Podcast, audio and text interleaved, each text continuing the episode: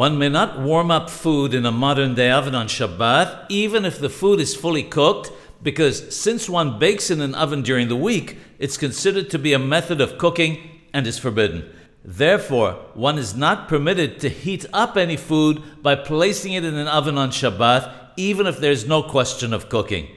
Even if the food that one wishes to heat up is not the type that one would normally cook in an oven, it's still not permitted. As such, one would not be permitted to heat up, for example, an omelette in an oven on Shabbat, because even though one makes omelettes in frying pans, nevertheless using an oven is one of the ways in which cooking is ordinarily done.